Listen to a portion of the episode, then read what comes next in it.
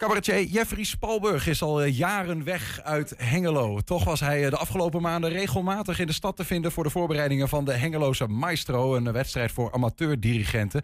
En ook vandaag is hij even terug, maar nu in verband met het boek dat hij schreef voor zijn zoon. Het gaat over eh, zijn familiegeschiedenis en is getiteld Ik ben jullie meester. Jeffrey, goedemiddag. Hoi, Ik kom naar binnen, we geven even Ja, een, hand. Dat is ook netjes, hè?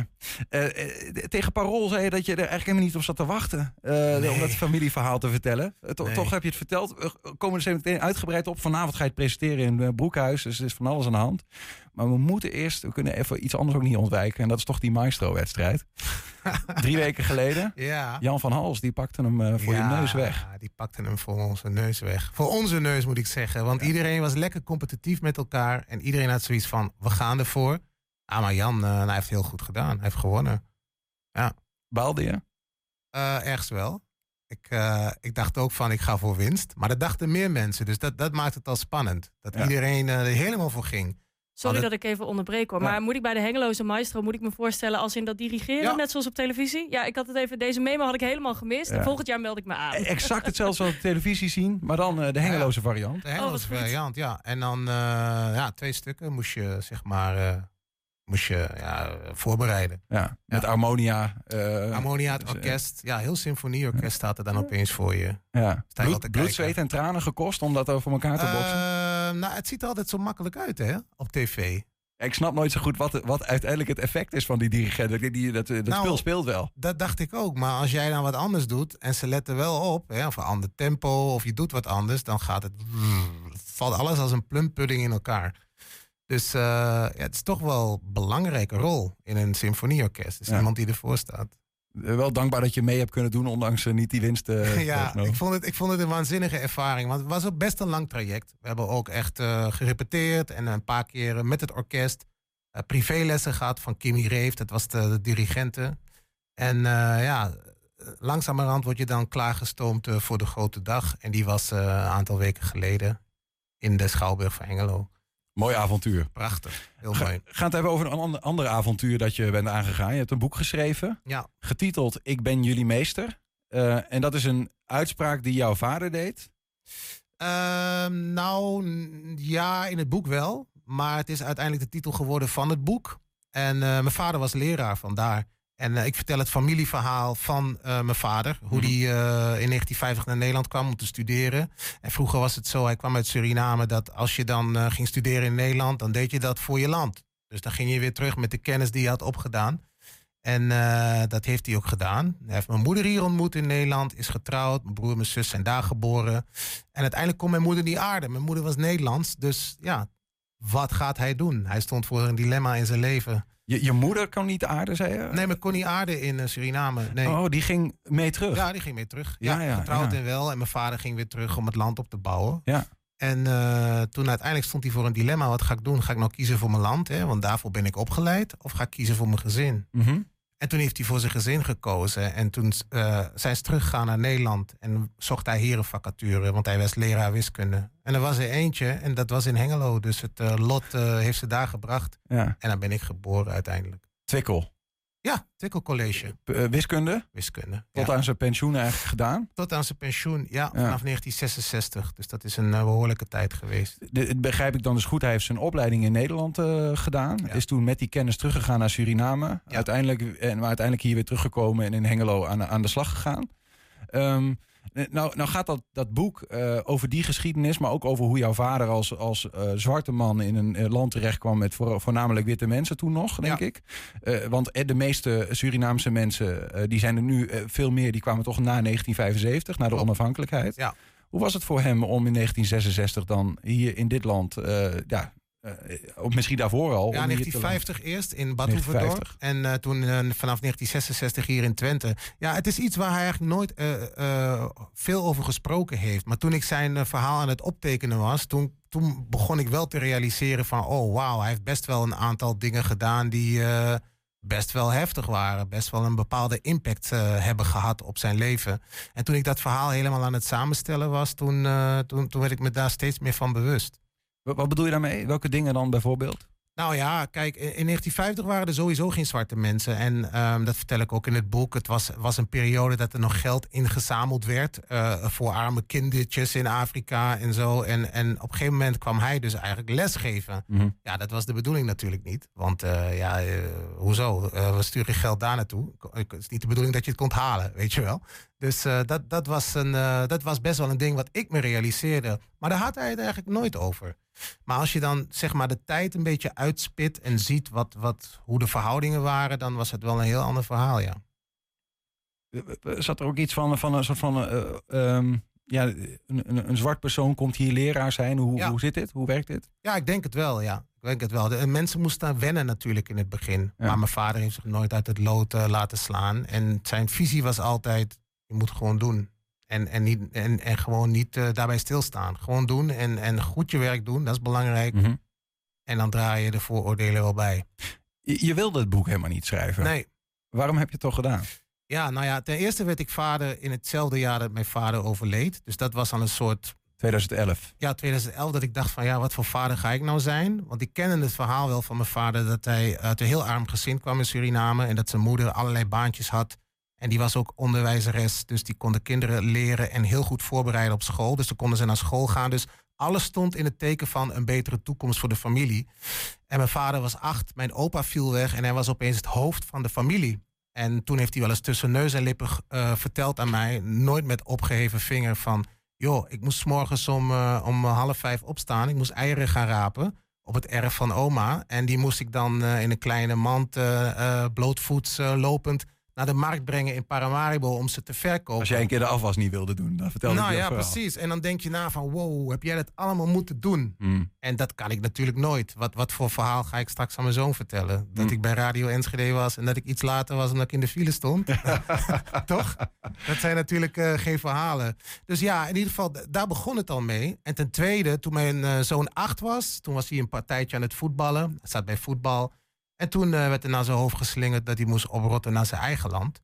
En toen dacht ik wel van ja, nu is het klaar. Nu is het klaar. Dat is tegen mij gezegd, dat is ooit tegen mijn vader gezegd. We leven nu in 2023. Het was toen net iets eerder. Ja, dat moet echt afgelopen zijn. Ik ga voor eens en voor altijd ons familieverhaal vertellen. Waarom jij naar mijn zoon toe alle recht hebt om in dit land te zijn. Wat is de bottom line van, van, van, van die beredenering? Wat het is, dat mensen vaak niet weten, um, um, bijvoorbeeld waarom Surinamers en ook mensen van, van de eilanden, waarom ze hier zijn. Ik zeg altijd van ja, wij zijn hier omdat jullie daar waren.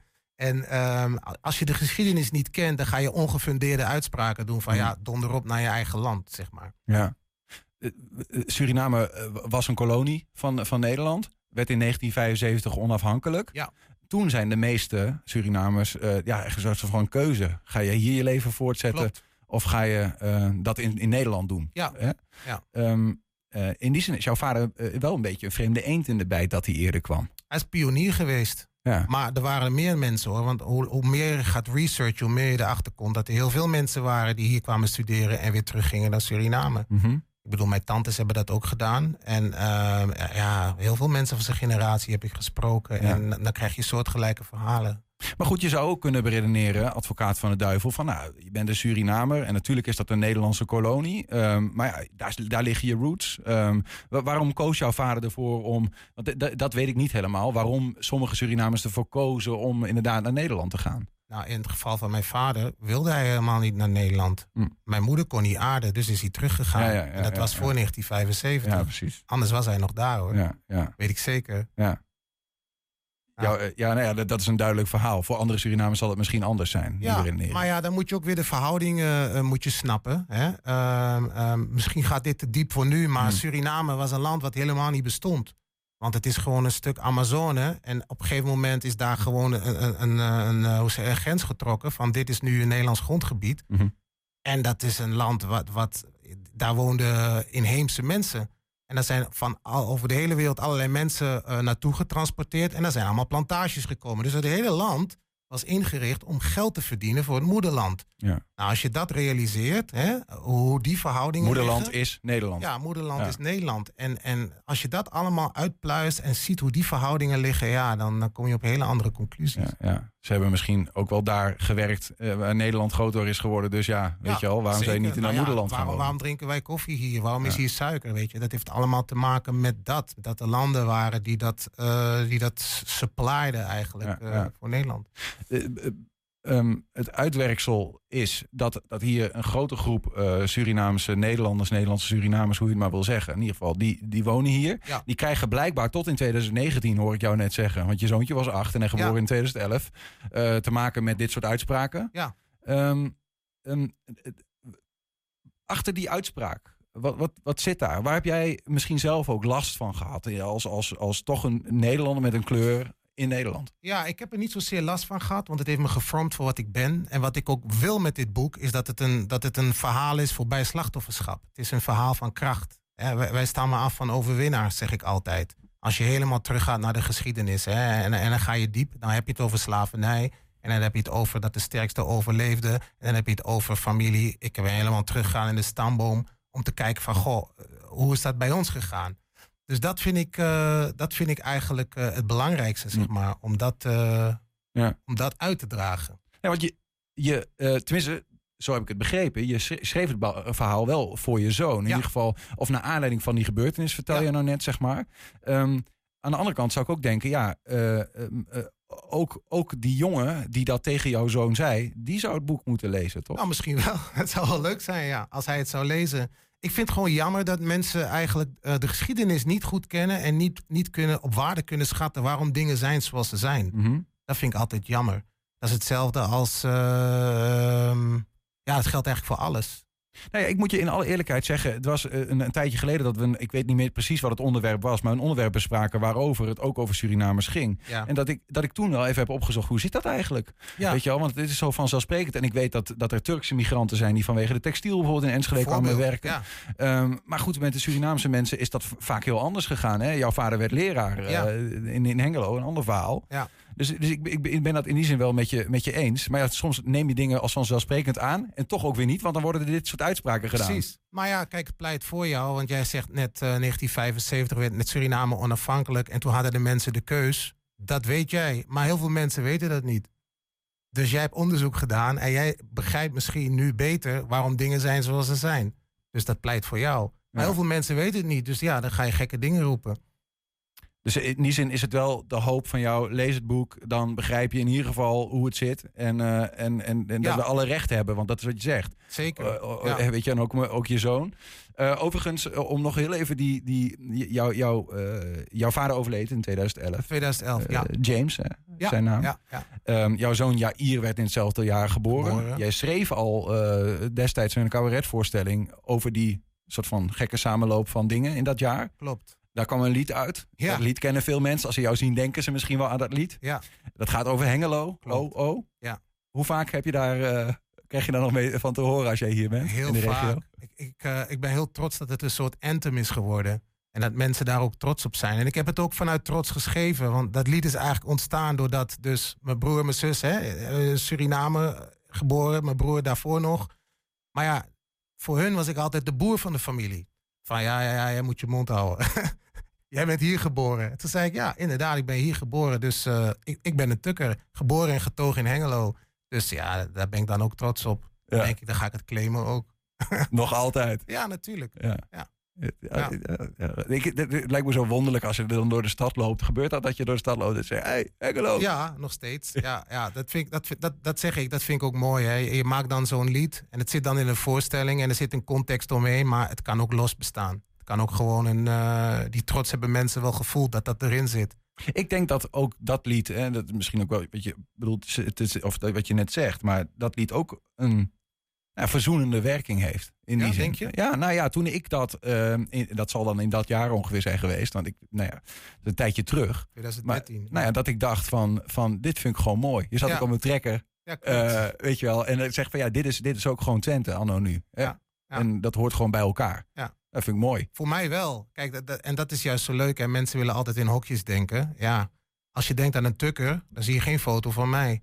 Maar ik ben wel geboren en getogen in Twente. En ik kan me wel zo identificeren. Ja. Omdat ik dat, ja, ik ken de cultuur, ik, ik ken de mensen, ik weet hoe dingen gaan. Als ik, als ik straks weer, eh, of eigenlijk net nog, als ik dan voorbij Deventer ben, dan ben ik thuis. Zo voelt dat. Waarom kom je niet terug? Ja, goede vraag. Als je in mijn vak zit, dan is het wel heel makkelijk als je in het Westen woont. Want, want ehm, letterlijk kom je daar mensen tegen op straat, collega's en zo. En dan ben je toch weer even in gesprek. En dan, ja, dat, dat leeft daar, hè? Dat, dat hele culturele. Maar ja, wie weet mag ik eh, straks eh, meer boeken schrijven. En dan heb je wel weer lekker rust nodig. En dan is het wel weer mooi om hier te zitten. Smaakt het nou meer? Boeken schrijven? Wat dat betreft, want dat had je vooraf, had je wel eens gedaan? Want je schrijft natuurlijk wel Ja, theatervoorstellingen. theater, in, in cabaret en comedy. Dat, dat schrijf ik allemaal. Ik heb nog nooit zo'n lang verhaal geschreven. En Het Ja. was ook wel een heftige ervaring, kan ik je vertellen. Ja, iets wat je niet wilde, toch deed. Ja. In die zoektocht allerlei dingen over je vader te weten kwam. Ja. Dus het is nu ook wel even goed? Of Ja, is het toch dat je denkt, nou, Ja, misschien. Straks als ik... Dit verhaal had me al een paar keer achtervolgd eigenlijk. Dus toen moest ik er wat mee doen voor mijn gevoel. Misschien is er straks wel weer een ander verhaal wat mij gaat achtervolgen. Ja, en als dat dan in eh, boekvorm eh, moet worden gedaan. Ik weet nu wel hoe het moet, dus dat scheelt. ja. Vanavond de presentatie van eh, Ik ben jullie meester in eh, boekhandel Broekhuis in Hengelo. Ja. Eh, kunnen we daar gewoon naartoe? Of is dat ja, wat ehm, ik denk dat er nog... het beste is even mailen. Hoe laat is het? Nou, misschien dat het nog kan. Even mailen naar hengelo.boekhandelbroekhuis.nl Dan moet je even aanmelden. Misschien dat er nog een paar plaatsen zijn, misschien ook niet, dat weet ik niet. Maar het wordt een mooie avond. Ik word geïnterviewd door Theo Hakkert. Kijk, En eh, ja, dat is mooi. Die heeft ook het boek eh, helemaal gelezen. En ik ga het eerste exemplaar uitdelen aan de Hengeloze burgemeester Sander Schelberg. Dus dat is ook eh, een bijzonder moment voor mij. zeker. Mooi. Eh dankjewel Jeffrey dat je bij ons wilde zijn. gedaan. En eh, heel veel eh, plezier vanavond. Succes met eh, nou ja, eh, eh, je verkoop van je boek, maar meer nog een soort van, misschien toch een soort van zendingsverhaal over, eh, over jouw Ja, achtergrond. misschien. Ja, Ja. Ik, eh, ja. Thanks. thank you.